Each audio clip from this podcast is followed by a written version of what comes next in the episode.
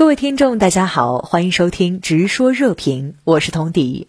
北溪天然气管道遭破坏，引发欧洲各国担忧。那您认为欧洲能扛得过即将来临的冬季吗？主持人好，欧洲人呢对北溪管道被破坏产生的惶恐，主要来自三个方面：一呢是北溪管道被破坏是第一次，而且呢三条直线同时被破坏，而且呢好像是人为蓄意破坏，这给人的心理阴影极大；二是这条输气管被破坏。等于呢，阻断了俄罗斯向欧洲输气的途径，也不知道呢啥时候才能修好，哎，怎么过冬呢？是令人发愁的。三呢是担心战火呢会不会从乌克兰出境，延烧到其他的地方。不过呢，单就欧洲能不能过冬而言呢，看来还是很有准备的。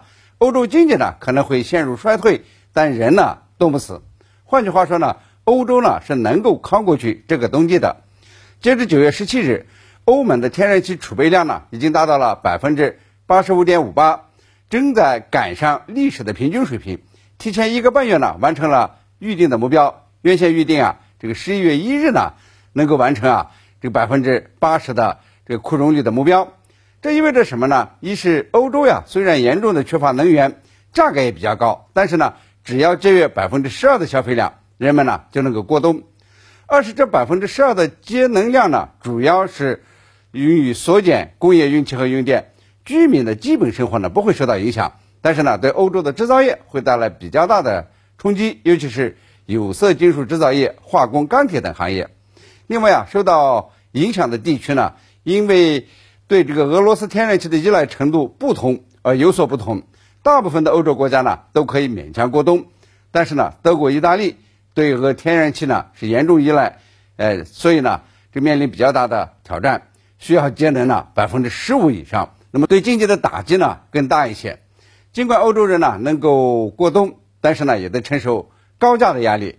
要真正解除欧洲能源危机，最好的方式呢就是敦促俄乌停战和谈。但是呢，欧洲仍然在军援乌克兰，没有这个劝和促谈的意思。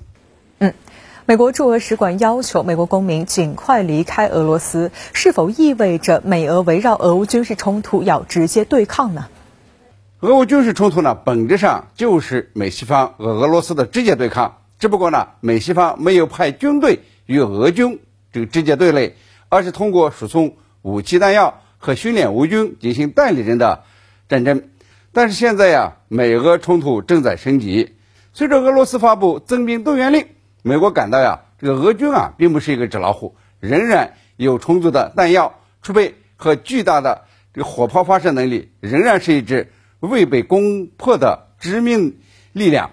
这个乌克兰军队呢，打不过，于是呢，美国呀，加强队伍军援，准备呢，向乌啊提供这个中远程的导弹和火箭炮，乌军呢，就可能攻击到俄罗斯境内目标。这样的事呢，已经是发生过两次了。而攻击俄罗斯本土势必会激发俄军呢采取一切措施，包括使用核武器。而一旦美国的援助的导弹呀打到俄罗斯本土，俄罗斯呢也可能会对美国发起反击。因此呢，在战争升级的当下，这个美国驻俄使馆发出美国人离开俄罗斯的警报，是预防美俄直接对垒。那么这种可能性呢是存在的，只是呢概率仍然比较小。这美国还认为啊。俄罗斯呢，用常规武器可能无法取胜，不排除呢技术核武器。如果俄罗斯真要使用核武器，那么美国呢也要让俄罗斯付出毁灭性代价。这些呢，恐怕都是美国呀要美国人尽快离开俄罗斯所考虑的因素。